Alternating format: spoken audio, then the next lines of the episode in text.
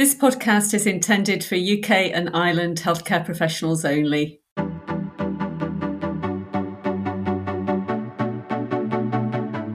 It is my pleasure to welcome you to Series 2 and Episode 2 of the ILD Academy Spotlight podcasts, brought to you by Boehringer Ingelheim. Featuring prominent members of the UK and Ireland interstitial lung disease community, these podcasts hope to shine a spotlight on the great work being done around the country and break down some of the challenges facing us in delivering excellent care to our patients. My name is Dr. Anne-Marie Russell, a clinical academic at the University of Exeter Respiratory Institute and Royal Devon and Exeter NHS Foundation Trust. And I have a special interest in patient reported measures and outcomes in interstitial lung disease and patient centered approaches. Joining me on today's episode is Dr. Pilar Rivera Ortega, a respiratory consultant with a speciality in interstitial lung diseases and the clinical and research lead of the ILD unit at the Northwest Lung Centre, Wythenshawe Hospital, Manchester, University NHS Foundation Trust. Welcome, Pilar. Thank you very much, Anne Marie, and thank you very much for that invitation. It's a pleasure to be here. I'm looking forward to our conversation. And I wondered, Pilar, if I could start by asking you a little bit about your multiple roles in interstitial lung disease before we maybe then shift to focus a bit more on the work that you do as the lead of the familial interstitial pneumonia clinic in the northwest region. So, just a, a little bit about you and, um, and and your background in interstitial lung disease. Sure. So, I did the ILD fellowship at Bellvitge Hospital in Barcelona, Spain and I finished that fellowship in May 2016. And my mentor was Dr. Maria Molina Molina, who is a key opinion leader in telomere shortening syndrome and ILDs overall. In this ILD, uh, especially Centra, of course, we had a familial ILD clinic, which is carried out by Dr. Planas and led by Dr. Molina and alongside other members of the team and they i think is they perform a comprehensive consultation family tree information about genetic tests and studies and the sample collection so from that time that i think i started the fellowship in 2015 and i finished in 2016 and then i was working as an honorary ild specialist at Bellvitge Hospital in Barcelona. Since then, my interest related to genetics on ILD and specifically telomere shortening syndrome started. Then in December 2017, I came to Manchester and I think uh, I started as a respiratory consultant. And then I think it's alongside my colleague, Dr. Stefan Stanel. At that time, he was a clinical fellow. Currently, I think he's a neurophysician and research fellow. We started the familial interstitial pneumonia clinic, and that um, in terms of research aspect that starts at the beginning of 2019 and after a business case, standard of care and research that start at the end of 2019. And that is basically, I think, is the background related with ILD and specifically my interest uh, associated with genetics on ILD. Yeah, thank you, Pilar. Fascinating. I know you work uh, in- incredibly hard and um, you've driven um, a lot of, of, changes within the service. But thinking perhaps now specifically about familial IPF and the diagnostic and prognostic pathways, could you give us some background information on the role of your work around telomere length and the importance of telomere length in the therapeutic management of patients with interstitial lung disease? Absolutely. Um, in terms of how the clinic is performing at the moment at Wythenshawe Hospital, so we have a clinic for familial interstitial pneumonia. Um, the consultation model is like the one carried out in Barcelona during my time in Spain. But uh, in that case, the sample for genetic testing is a uh, blood, is not a buccal swab. That is the sample validated in Spain. Um, until early this month, April 2022, the samples were sent to a biobank that is part of an NIHR bioresource rare disease phase one project. and all patients after the consultation were referred to the Manchester Centre for Genomic Medicine for genetic counseling and additional sample collection if necessary. So um, the results and their clinical significance are discussed in a multidisciplinary way with the Manchester Centre for Genomic Medicine staff. And I think it's with them and later with the patients. So that is more or less what we are doing at the moment in the clinic. But now, in terms of the clinical implication or importance, so let's start from the basics. Uh, as everybody knows, idiopathic pulmonary fibrosis is the most prevalent fibrosis interstitial lung disease and with the worst prognosis. The term familial pulmonary fibrosis is defined when it occurs in two or more individuals from the same family.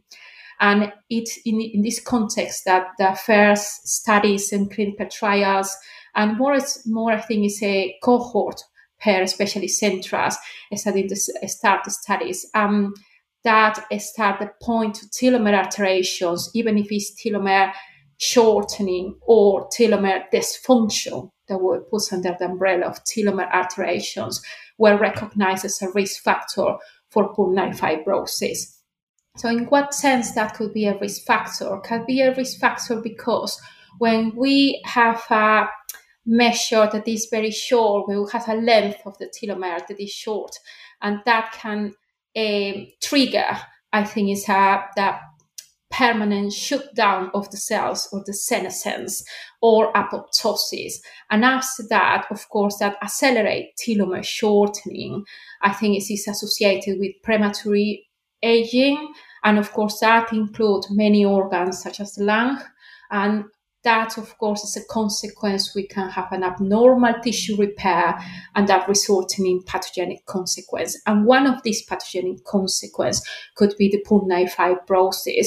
So even if it's an idiopathic pulmonary fibrosis, with family aggregation, that in that case would put possible familial pulmonary fibrosis, or a sporadic uh, idiopathic pulmonary fibrosis. But if we have a mutation on the telomere related genes, that could be associated, of course, with the worse prognosis or more active behavior of the disease. And of course, that have clinical implications in terms of the treatment and if the patient will be referred for transplantation. So that in short could be more or less clinical implications to know if a patient can have a mutation that could be associated with his or her disease. That's really interesting. Thank you, Pilar. I, it's just um, made me um, think and, and, reflect on um, some some of my own patients, and, and possibly thinking particularly of, of, women who maybe started out with a, a diagnosis of um, of hypersensitivity pneumonitis or CTD ILD and, and then evolved to subsequently have a diagnosis of, of IPF. Do you think that um, it would be helpful in those sorts of cases to be able to do telomere work? Absolutely. I think is what we should do is to try to customize the cases and personalize the medicine. And the example that you just mentioned is a clear one of that. So now I think it's um, that as part of the concept as well, for example, in progressive fibrosis ILD, not only about IPF. So nowadays we are in a trend to think that it's not a matter if we have a cause of the ILD. Maybe we have a cause, for example, in connective tissue diseases associated with ILD. Maybe we have a well identified antigen for a chronic hypersensitivity pneumonitis, or maybe we are talking about uh, the most common and worst prognosis fibrosing condition like IPF or other type of IIP. But if these patients have certain type of characteristic or features that can uh, raise the concern about the possible genetic component, in that case, I think is those patients should be referred to the genomic medicine locally or regionally. So to put an example, what type of features, for example, we need to looking for. And now I think it's not only about in case of family aggregation. If we have a relative with an interstitial lung disease, it's not necessarily the same type of disease that the index case have. For example, if the patient uh, has IPF, but maybe the relative has fibrotic NSIP, it's a family aggregation and if an ILD member. So in those cases, only for that, I think is the patient should be referred. I think it's to a I think genomic centra for some genetic tests. But in case of no family aggregation, if a patient is under 50 years old and have an idiopathic interstitial pneumonia, IIP, in that case the patient should be referred for genetic testing or in case of any clinical suspicion of telomere shortening syndrome, for example, premature hair graying under 25 years old or premature menopause under 45 years old, of course, not for surgical cause. Uh, in the case of unexplained hematological abnormalities, special interest in any type of uh, bone marrow failure, myelodysplasia, or I think it's typical non-specific abnormalities anemias but not related with any specific cause, or unexplained liver function abnormalities or cryptogenic cirrhosis, um, or patients with non-specific autoimmune abnormalities, um, or in case of any specific family history for conditions that we know that are related to genes that could be affected as well the lung. For example, family history of congenital dyskeratosis, uh, or I think aplastic anemia. In those cases, I think that could be really important to refer the cases to a genomic medicine. And now with, I think since this month that we can, I think it's detail later on what is the implication about the National Genomic Test Directory that just was published this month. I think is nowadays have even more importance, and specifically in those patients that we are thinking about to refer them for lung transplantation. And, and, and of course, um, lung transplantation very important in familial IPF because the patients tend to be presenting earlier and certainly under the cutoff age range when they would be eligible for lung transplant. Definitely, definitely, and also not only I think it's to, at the time that we refer the cases to lung transplantation, if we put a step back, even during that diagnostic pathway, if we have the clinical suspicion that the patient will have a genetic component or the patient already has a family aggregation, therefore is a high suspicion of familial pulmonary fibrosis, we should try to avoid any invasive tests, for example, lung biopsy. Why? Because these patients have a, an abnormality or an alteration in terms of tissue repair. And so I think it's rather than to use a test to clarify and help us in terms of the establish a high diagnosis uh, in an MDT that cause uh, a problem and a damage to the patients.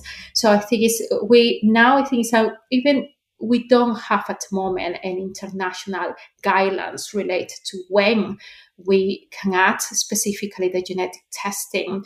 But uh, currently, we have an ERS task force the finger crossed, maybe I think it's in this year, as in September in Barcelona, we can have some news about that um, to redesign overall the classification, the diagnostic pathway, and also to consider this a dynamic process. It's not only at the time of the diagnosis or when we decide to refer to lung transplantation. It's basically all the time and to ask the questions and reassess the patients constantly during the follow-up visits as well.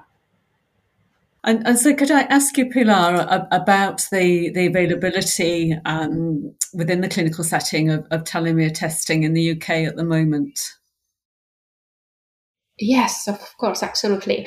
So, as I said before, since this month, April 2022, has been key for this field because the genetic tests for familial pulmonary fibrosis have been incorporated into the National Genomic Test Directory. Specifically, we have a code that is the R421. So in this code, I think its criteria are any patient with idiopathic interstitial pneumonia under 50 years old should be referred or can be referred if the patient wants, of course, to a genomic medicine locally, or in case of family history of ILD, and that is regardless the cause or association of the ILD, or in case of suspected telomere complex mutation or telomere shortening syndrome that we discussed just a few minutes ago, what the characteristics or clinical features are. So in those cases now, I think it's since this month, and that would take place. I think it's just was. I think it was a few days ago. So now I think is we will work. I think it's more comprehensive, and I think it's a holistic approach.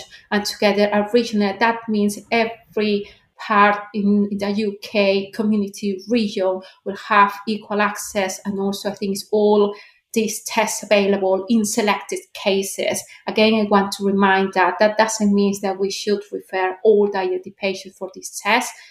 It's not, I think, it's, a, it's, it's not a good measure, it's not productive, and also it's not cost effective. It's basically selected cases with those characteristics that I think is for the patient will have a strong impact in terms of the prognosis, the timely treatment, and also the study potentially to the relative that they cannot have any disease at that time, but if they have the same mutation, potentially in the future they can develop a disease. So in relative, maybe we need to start as well some recommendations about uh, minimize or reduce risk factors, for example, environmental factors, smoking, consumption, among others. And you mentioned before, Pilar, um, genetic counselling, which is, is obviously very important um, in familial conditions for which there is no curative treatment. Um, presumably, genetic testing is something that would just be available at the specialist centres. Yes, I think it's well. Currently, I think we have a network that is just from this month, as I said before. So currently, is we have a central, could be a district general hospital. Uh, I think it's a small hospital, but if they have a case that could be a suspected ILD, they should refer this case to the referral center or the ILD specialist center. And that, of course, is overall to establish a high confidence diagnosis after an MDT and start timely treatment. And for these centers as well, they can directly refer the patient to the genomic medicine center locally. I think we have, as far as I know, four largest. I think it's one that they have, I think, an area to cover. And then I think it's, of course, we need to specify what the characteristics are that the patients are, I think, are meeting to be referred. And then I think it's a specific test after a genetic counseling would be performed. And then I think is the next step will be when the results are back because after the proper interpretation of that is to try to verify if those variants are pathogenic variants, that case mutation, and that could be related to the ILD that the patient have, or that could be only incidental findings that we don't know what the implications could be. So that is at the moment how the network works is basically, I think, is from the ILD specialist center, ideally should be referred to, I think, is the genomic medicine regionally. And but I think it's now to take that as an example, what could be in the future, because even in our center, we need to change our standard um, flowchart based on this new directory. And the next step, I think, is we definitely need to have a meeting with the members, in my case, in the Manchester Centre for Genomic Medicine, and to process the previously collected samples that we have on the biobank and restructure our flowchart, as I said. And maybe it's the time to start the joint consultations with the genetic counselor, the genetic consultant, and the ILD consultant. And I think that could be extremely helpful. And also, I think it's overall a new and interesting era is about to begin in the UK. And for this type of rare diseases, and we need to be aware and ready for that. I, I, yeah, I, I couldn't agree more, and I, I think we are in very exciting uh, times in, in, in many many regards. Um, but just thinking, obviously, you have a a, special interest in familial IPF. I, I suspect historically cases ha- have been missed uh, in, in decades gone by due to uh, lack of awareness and understanding. Um, I, I, think that knowledge level is improving. And I know that we really struggle in collecting epidemiological data, and, and often that's retrospective when we're looking at in incidence and prevalence, and we're, we're to some extent always playing catch up. This may, may not be a fair question, but I'm just wondering in the Northwest region if you have a feel for how many cases you're picking up of familial fibrotic lung disease as a percentage of the patients you see, perhaps, and uh, you know approximately. Yes, that's a really good question, Anne Marie. I don't know if I have the the correct answer because, but I can tell you more or less from uh, the end of 2019 when we started that clinic. But suddenly, of course, as everybody knows, the pandemic just started. We had, I think, it's a that period where we couldn't perform, I think, it's the clinic, and we restarted by telephone at that time in October 2020 when I think is, of course, all the face-to-face consultations were forbidden due to the COVID-19 pandemic. Um, the other thing is, uh, from last year, we restarted at the end of last year the face-to-face consultations with our patients because to be absolutely honest, it's, it's, quite a challenge to try things to express everything that we want to the patient through the form and to the family tree through the phone we performing, we did it, but it was a challenge. And of course, the empathy and the interaction between health professionals and the patient, of course, is not the same, especially uh, during the first visit of the familial interstitial pneumonia when it's through the phone. But that were the circumstances that we need to work through. So I think it's at that time, I think we started. So I could say that since October 2020, that officially was the first telephone consultations. And then since the last four or five months we are performing face to face at telephone. So I think we have around 60. I think it's a patients or familial interstitial pneumonia, and that is only Wythenshawe cohort. Yes. So I think if one specialist centra can have that, I'm absolutely sure. And if we uh, Uh, can extend, I think, is that I think is that compulsory in the knowledge and to promote as well the, the teaching sessions, such as, for example, I think it stands for across genomic education program, health education in England, or training for all NHS staff, or I think it's a national or international ILD and rare diseases courses with focus on genetics, things like this. I think maybe I think is that the numbers will increase because as soon as we create awareness, um, the health professionals will have the knowledge is basically we will know exactly what we are looking for. And maybe the cases were there for a while, but unless we know what we are looking for, it's different to identify them. Yeah, no, absolutely. And and you said that you're going to um, start some work on processing previously collected samples, which um, of, of course will will have uh, an impact on on, on the um, on understanding, I, I, guess, more about the the, the prevalence of, of, familial IPF. Um, and and you also spoke to a, a future where there is a, a much more uh, cohesive approach with the ILD specialist and the specialist genomics team, and and I, I am picking up from what you're saying as we're now coming out of, of the pandemic years that that's something that is is is either starting to happen or is is within arm's reach of, of, of happening for future care of our patients. Yeah, definitely, definitely is. Now we, we need an integrative and multidisciplinary approach. We, we are well familiarized in ILD about the joint clinics with, for example, the rheumatologists. Now I think is we have joint clinic for many aspects, but with the genomic medicine staff, I think genetic counselors, um, clinical genetic consultants. We I think is we have have some type of relation, a professional relationship in the past, but now we need to, to integrate. But uh, we need to start our ILD MDTs based on genetics, and that is before and definitely would be after the results. And also that will be, I think, a bi-directional learning curve because they need to learn more from us in terms of ILD, and we need to learn a lot from them. And what is my feeling? To be absolutely honest, is eh, every time that you acquire more knowledge and skills, you realize more about your limitations. That is what I am experiencing at the moment. More I learn, more I acquire, more I notice, oh, I think it's just at the beginning, and that is a long way. It's excited, and it's, it's really important. I think is to to be aware of that because constantly the knowledge is changing, and more and more I think papers are coming out as well as.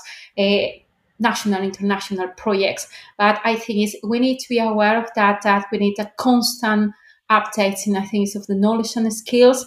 And then I think maybe that could be a good opportunity, not only for physicians, definitely we need our specialist nurses, specialist pharmacies, among other health professionals to be involved and maybe to create a type of centers, especially centers for familiar cases, and to create such a sub specialist program or something. I think that that could be interesting, and it's not. I think it's a in in any country at the moment specifically like this. We have progress about ILD, but not about familial interstitial pneumonia. I have that in mind. I have to say, I'm.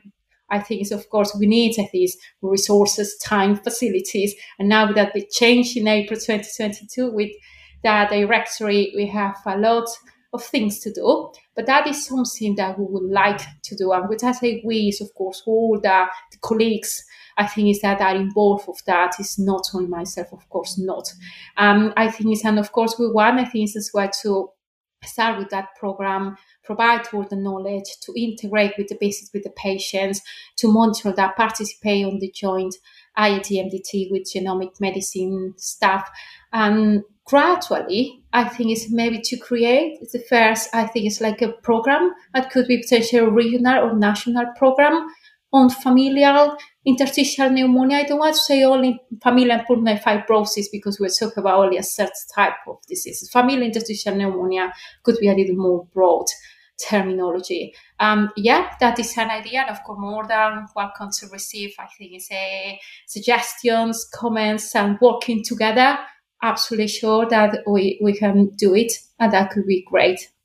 Yeah, that's wonderful. Thank you, Pilar. And I'm sure that people who are listening to this recording will be contacting you enthused about the possibilities and how we can improve care for those with, with familial IPF. I've enjoyed our conversation very much. It's been incredibly insightful. And I thank you for taking the time and for stimulating thoughts and future action so that we do all continue to learn more in this rapidly changing field of interstitial lung disease. Thank you, Pilar. Thank you for the opportunity. It was, again, as I said, a pleasure to be here. And I think that's just the beginning and the future looks promising. Thanks again, and we will work together on this.